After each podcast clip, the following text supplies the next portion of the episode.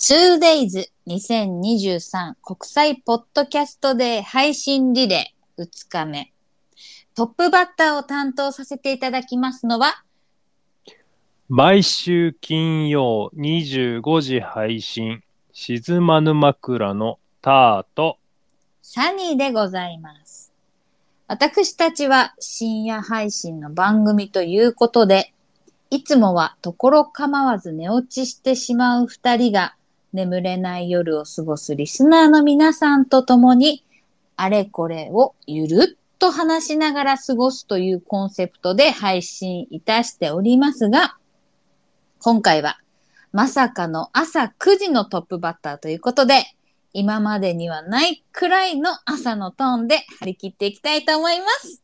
それでは静まぬ枕。スタートです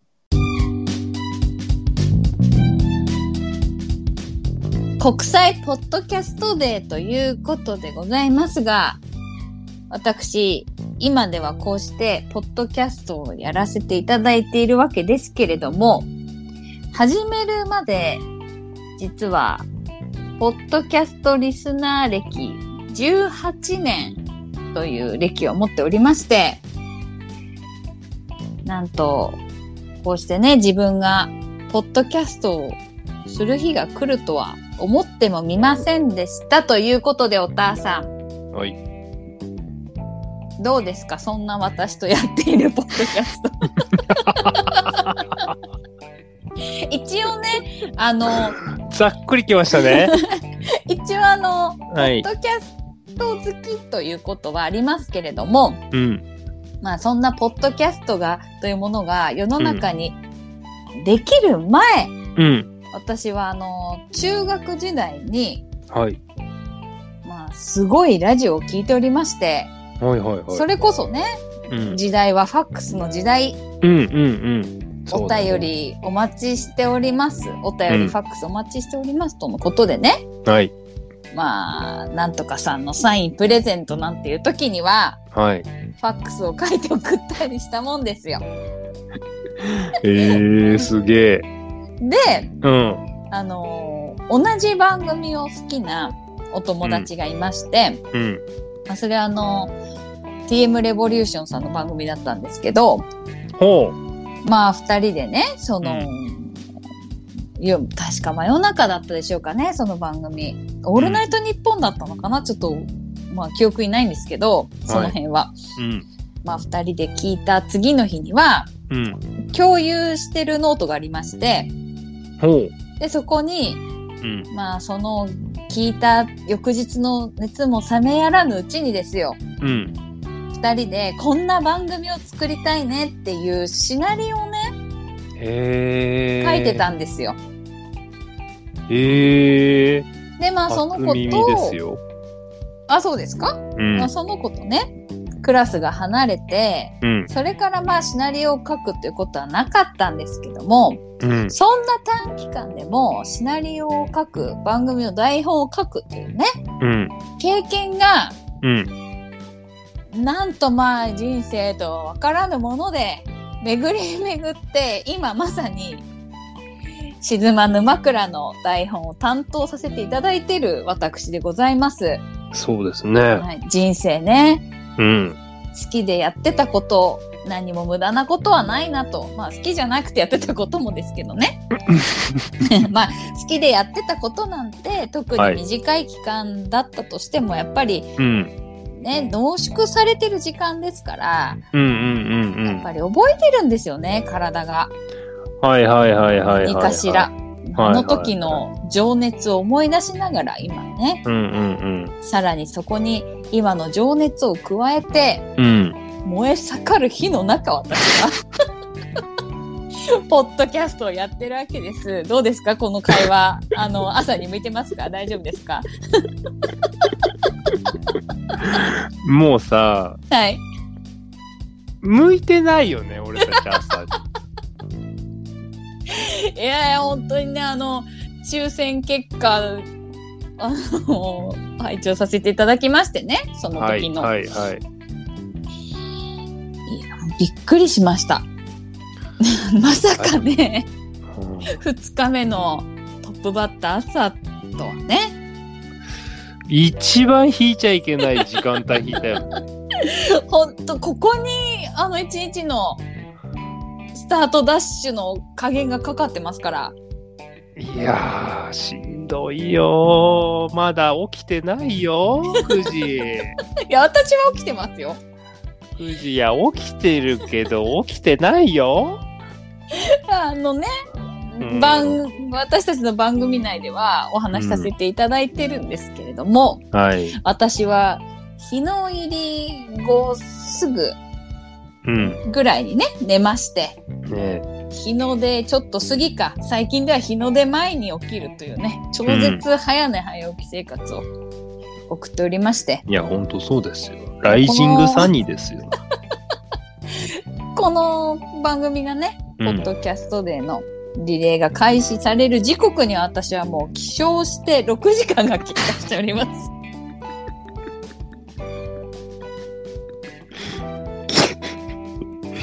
いや、おかしくね ?3 時よ。おかしくないですよ、何も。だ3時って健は康的。おかしいじゃん。いや、それいいんですよ。そんな、そんなことはまあ私たちのね、番組で、あの、お聞きいただいて、はい。今回はポッドキャストデーということで、うん。国際ポッドキャストデーということでね。国際ね。はい。はい。お母さんは、うん。あのまあ、音声配信やラジオ、ポッドキャストなどにまつわるうん。経験や思い出なんかありますか？私ね、はい。まあ、このお話をいただいてから、うん。まあ、私なりに、うんあの、いつ、そういう音声配信とかラジオを聞き出したのかなって考えてたんですよ。うん。そしたら、明確に覚えてる番組がね、それいつだったか忘れたんです。中学だか高校どっちかだったと思うんですけど、はい。私、毎週ちゃんと聞いてたら番組があるんですけど、うん。それがね、森高千里さんのラジオだったえ気がするんですー、そうなんですか？私、森高千里さん好きだったんです。それこそ初耳ですよ。まあそうですね。多分言ったことないと思います。へえ。多分ね、記憶が確かなら、森高千里さんのラジオが一番最初なんですよ。ちゃんと毎週聞いたっていう。うん。そう、名前忘れちゃったんですけど、なんか日曜日の夜だったような気するんですよね。へえ。そう、それが、あの、ちゃんと定期的にラジオ、音声配信を聞いたっていう、一番最初かな。うんう。ん、自らの意思でね。はい。が多分最初ですね。へえ。で、まあ、そこからそのラジオっていう文化に少しずつ触れてきて、うん。まあいろんな番組、まあそれこそオールナイトニッポンだったりとかをはい。聞いてきたって感じですかね。うん。まあ、あれですよね。大きな思い出としてたどり着く先はやっぱりオールナイトニッポンですよね。まあそうですうね。ん。私もそうでした。う。うんん。今お話聞いてて、はい。じゃあ私は何が出発点だったんだろうと思ったら、うん。あの、3人ぐらいの番組を聞いてたんですよ。はい。まあ、1人目は内田有紀さんの番組。夜空に勇気す？いや、もうちょっとタイトルまで覚えてないですけど。あ、そんなんでしたっけ？いや、わかんない。それね、最近、はい。あの、さらば青春の光の森田さんが、はい。なんかの、何かでね、その番組のタイトルものすごい連呼されてたんですよ。そうですか。それで、めちゃくちゃ覚えてたんですけど。はまあ、そんなタイトルだった気がします。はい。で、僕それ聞いたことないから。同じ帯の時間か続きかわかんないんですけど、はいはいはいはい。高橋由美子さんの番組も聞いてたんです。ええ世代的にはちょっと上ですよね。ああ、どうでしょう。内田有紀さんとあ、年齢高が橋由美ですかそ私よりは上ですよ。う。うん、多分ね、僕だって僕の世代ですよ、多分。私だってそれ聞いてたの、うん。小学だ校 えそうでしょ？4、5、6年生とかそんな感じですもん。そうだよね。ちょっと早いよね。まあそうですね。うんうんうんうん。でもなんかね、ラジオがすごい好きだったんですよ。うん。うんうんもうそれよりももっと前から。でもなんかこう、定期的に聞くっていう番組はそれぐらいだったかなっていう。で、え。まあ土日ぐらいに、うん確か中島みゆきさんがやってらして、はいはいはいはい。それも聞いてましたね。ああ。で、そこからの地元の、うん。えっ、と、平日の帯番組、うん。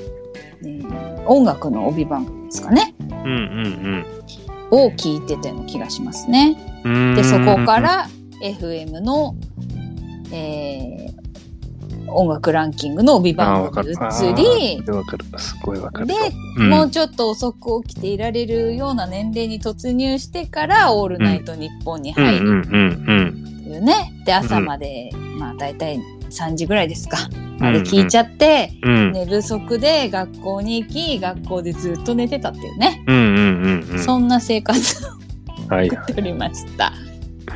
なるほどね。うん。懐かしいですね。で、まあそこから、はいはい。そうですね。まあ高校、大学に入ったぐらいにポッドキャストが誕生したんですよ。ちょうど iPod が発売されて。うんうんで、iPad2 世代、3世代目かなんか忘れましたけど、ちょうどくるくるホイ,、ホイール式のやつ出た時に。ポッドキャストが始まったので、うん。だいたいそのタイミングで私は聞き始めましたね、ポッドキャスト。うーん。それは18年だよね。うん、そうですね。18年ね。18年になります、それで。まあ、そんな流れで、ポッドキャストにたどり着いたんですけど、うん。お母さんは、うん。ポッドキャストというものにたどり着いたタイミングってあるんですか、えっ、とね、私は、まあもちろん存在は知ってましたよ。うんそ、のあなた、あなたがね、今おっしゃったように iPod のね、はいくるく。るホイール時代に、うん。ね、iTunes を開けば、うん。何ですか、ポッドキャスト。ね、うんうんって表示されてて。で、見ると、まあ、なんかこう、僕が見たときはね、なんか芸人さんの番組があったりとか、はい。で、なんかそのニュース番組があったりっていうのは認識はしてましたけど、そうですね。その頃の私はもう音楽全盛だったので、ああ。ダイポットに入れてる音楽ばっかり聴いてましたね。へえ。その時期が一番そのラジオっていうものラジオとかポッドキャストっていうものから一番離れてた時期かもしれないですね。あそうですか18年。そうですね。あなたが言う18年っていうと、そうですね。そんな感じかもしれないです。僕20代後半だったんですけど、うん。少し離れて、その何年か後、1、2年か後ぐらいに、はい。またちゃんとラジオをうん。聞き始めるんですけど、それがやっぱりオールナイトニッポン。うん。まあ、オードリーのオールナイトニッポンが始まったのは確かそれぐらいだった気がするんですけど、へえ。そう、30歳、30過ぎかな。それぐらいから、またラジオをちゃんと聞き始めたのかな。うん。うん。で、ポッドキャストはね、今自分がポッドキャストをやる、うん。本当に数ヶ月前ですよ。ポッドキャストをちゃんと聞こうと思った。あら。うん。私たちはあの今の静まぬ枕という番組を始める前に、前身番組、呼んだという番組をね、はい今年の1月から3月までやっていたので、そうですね。じゃあ、去年？そうですよ。本当に去年、うん、去年ですね。去年から、ポッドキャストっていうものに聞くようになりました。まだじゃあ、ポッドキャスト初心者さんということうん、でね。めちゃくちゃ初心者ですよ。はい、いらっしゃいませ。なんでしょうね。誰？誰なの？私は。腹が立ちますね。すいません。いや、全然いいんですけど。でも、いや、本当にね、歴だけ言ったら18年と本当数ヶ月のひよっこですから、もうそれ、それ言われても仕方ないなと思うんですけど。いやいやでもね、これからもっと、ポッドキャストの魅力を知っていく、うん。こう、機会がたくさんあるってことですもんね。そうですね。うんまあ知らないことだらけだし、聞いたことある番組なんか数えるぐらいしかないので、うん。だこれからですね、自分の番組もやりつつ、うん。他の番組も聞いていくっていうことをうんね、これからどんどんやっていければいいのかなとは思いますけど。うん。うん。ですね。うん。まあ、ラジオといえばですよ。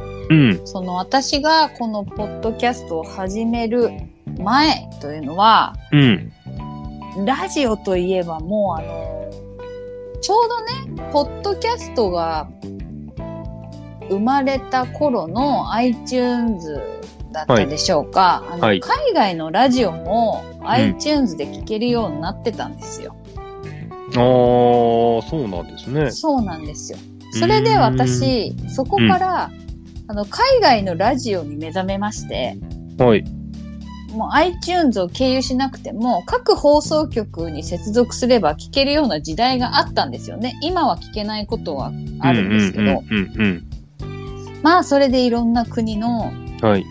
ラジオ局に接続しては、うん。全然ね、言語もわからないのに、うん。エジプトのラジオ局を聞いてみたりね、ブラジルのラジオ局聞いてみたりね。うんうんうん。なんかもうそういう、こう、普通にラジオを聞いてるんであれば、うん。接することのない音楽が流れるようなはいはいはいはいはい。ラジオ番組を探してはうん。聞いてたんですよね。はいはいはい。でそういうので結構あの、いろんな世界に触れましたというかね。そうんのうんうんうん。えー、すごいね。こういう音楽があるんだうんうなんとか、うんうんうんうんうんそういう感じでね、ラジオは楽しむようになりまして、うん。ええええまあそんなこんなの間に、ええ。うん。世の中では音声配信というのね、はい。まあある種の音声配信といえばうん。ツイキャスうんうん。ですよね。そうですね。でツイキャスといえばですよはい。私たちの共通のうん。知人となる方がうん。ツイキャスをやっておりましてうんうんうん。そうですね。多分私はそこでおうん。母さんに出会ったわけですよ最初 そうですよ。そうですよね何年。前ですか？何年前ですかね？かれこれ10年近くなりますか？あ、そうですね。うんそれぐらいになりますね。それぐらいになりますねうん。まあ音声配信といえばそういった類のものも入るんじゃないかと思いまして、うんうんそれで得られた私たちのご縁うん。うん。10年かかってポッドキャストにたどり着き、二人でね番組をやるという謎のこう運命に翻弄されてたどり着きましたここまで いやー、ほんとね。いやー、なんだろうね。世の、なんか、生きてて、結構ね、ビッグトピックの一つですよ。いやそうですよねいやまさかねその自分たちがうん。昔聞いていたうん。ラジオ、うんそして参加していた音声配信がこうしてうん。ポッドキャストをやるということにつながって人生を大きくね、変えることになろうとはいやー、思ってみもしませんでした。いやー、知らなかったですよ。や、だからこの音声配信、ラジオ、ポッドキャストっていうのは、うん。まあね、このポッドキャストをやる立場になって思うのは、本当に自分たちが楽しんでやるのが一番だなっていうのは思いますけど、うんうんまあそういう体でやってたとしてもですよ、うん。うんもう結構、こう、じりじりと、でも、大きくでも、うん。こう、いや人生にこんなに大きな影響を与えるものなんだなっていうのはうん。ありますよね。まあ単に聞いてた先ほどの、うん。まあ、森高千里さんのラジ うんオに。しても、うん。内田有紀ちゃんのラジオにしてもね、うん。私は内田有紀さんのラジオで話されてたはい。鼻毛がね、鼻毛？鼻毛が嫌だから、うん。全部ツルッツルにカットしたら、うんもう速攻で秒で風邪をひきましたっていう 話題がね、未だに忘れられないんですよ。もう誰の話を聞いてもほぼ覚えてない私なんですけれども、その話だけはずっと覚えてるっていうぐらいね、ラジオってすごいなって思うんです、私は。まあでも確かにそうだよね。映像でさ、うん。何かを見せられてるわけじゃないから、はい。情報はもう耳からしか入ってこないじゃない？そうなんですよ。だからなんかこのね、テレビとは違ったし集中でその情報をキャッチしようとするから、うん。意外と脳にこびりついてたりするよね。いや、そうなんです。うんうんうん。もうね、それはね、お私にも経験がありますよ、やっぱり。おー。なんかね、どうしても忘れられない。これ、オードリーのオールナイトニッポンの話ですけど、それ、ここじゃ絶対言えないんですよ。そうなんですね。思いっきり下ネタなんで。あはい。キーワードはお父さんのサングラスのつるの部分をどこかに挿入するっていう話なんですけど。ー。え全然わかんない。どういうことだええはい。それの話はめちゃくちゃ忘れられないです。うん、サングラス、その耳にかける部分を、ある部分に挿入するっていう。話はね、一生忘れられないです。うーん。うん、それぐらい、その時の感情も込みで覚えてますね。ああ、うなるほど。ん。なんかこう、テレビで見てたような人たちが、うん。こう、テレビでは絶対に話せないようなことを、さらっと話してくれるような短さがいいですよね。そうだね。うん。いや、ほんとそう。なんか、あ、この人こういう考え方してたんだなとかう、んうんあ、テレビで見てたイメージと全然違って、なんかすごく、もしかしたら、俺と考え方がちょっと近いのかなと思ったりとか、うんなんかすごくね、身近に感じるんですよね、ラジオうんから流れてる声を聞いてると。わかります。うん。うん。なんか、まあ、ね、エンターテインメントだから、うん。必ずしも全部真実を話してるとは思わないんだけど、うん。でもそれでもやっぱりテレビとか、うん。そういう媒体から流れてくるものものより、なんていうのかな、すごくリアルに感じたし、うん。あのーなんかすごく、もっともっと身近な存在っていう印象かな。うん。うん。あのー私は普段ね、仕事で作品を作って皆さんに見ていただくっていう仕事をしてます、してるんですけれども、はい。あのーそこでのうん。見てくださる方との距離感って、うん。私はこのポッドキャストの番組をやるより、うん作品に込める精神的な集中力みたいなのってはい。大きいんですよ。はいはいはい。だけども、あの、見てくださる方の距離ってやっぱりその作品を隔てた向こう側みたいなうん。感覚があるっていうのもありますし、多分見てくださる皆さんも、はい。私はきっと作品の向こう側にいる人で、はい。作品がある種の一個フィルターみたいな感じになってると思うんですよ。はい。なので、なんか作品一個しか返してなくても、うん。距離って結構あると思うんです。うんうんうん。で、も、こういうラジオとかポッドキャストって、うん。なぜかこう、なんでしょうね、その、手繰り寄せるツールみたいな、うんそのうんラジオ、ポッドキャストの向こう側にいる者同士で手繰り寄せて、うん。うん。こう、近くしていくような存在のように感じてて、はい。なので私はこう、まあ、作り上げるものっていうくくりで捉えれば、うん。まあ、自分の作品作りよりも、ポッドキャストの、その、う人とのうん。身近さっていうものにすごいね、魅力を感じてますね。うんうんうんうんうんうんうん。そうだね。なんかだから、さっき323さん言ってたけど、自分が聞いてたものを自分がまさかやるとは本当に思ってもなかったから、うん。その、やってく、ね、もちろん楽しいこともあるけど、その、自分の内側をさらけ出さなきゃいけない時もあるから。いや、そうですね。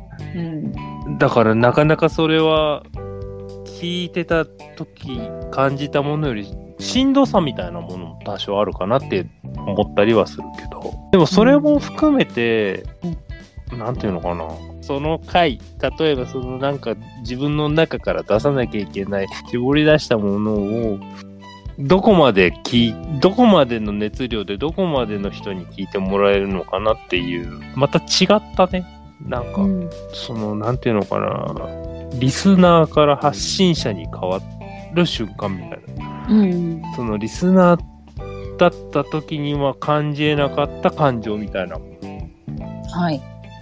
感じれて、すごく、まあ大変ですけどね、収録、時間を合わせて収録をしたり、うん。それを、まあ、配信するね、日にちまでに編集して、確認して、それで2人が OK だったら、うん。ね、それを配信するっていう形をとってるけど、なんかそ,、そういうものも含めて、面白いなとは思いますけど、やっぱ大変な作業でもあるので、うーん、まあでも、うーん、なんて言ったらいいのかよくわかんないんですけど、一人じゃ続けてはこれなかったかなっていうのは思いますね。まあそうですね。うん。特にね、私たちの番組は、もう、二人の掛け合いで成り立ってるいや、本当そうです。ようなものですね。お互いに欠かせないパートナーではあると思います。そうですね。はい。だから本当に不思議だなっていう話ですよ。これからも、うんあのポッドキャストの魅力に取りつかれつつ、はい。まあ、青春時代を彩ってくれたラジオも聞きながら、はい。またね、今音声配信といえば、えー、Twitter 改め X であるはい機能のスペースなんかもありまして、そちらを活用されてるポッドキャスターの方とかもいらっしゃいますから、うん。まあそういった場所で皆さんとね、もっと身近に接していったりして、うん、こういろんな絆を深めて世界を広げていけたらいいなとは思っております。そうだね。うん。うん。いいと思います、すごく。以上、担当は毎週金曜25時配信の静まぬ枕、ターと、サニーでした。ありがとうございました。引き続き、2days2023 国際ポッドキャストで配信リレー2日目をお楽しみください。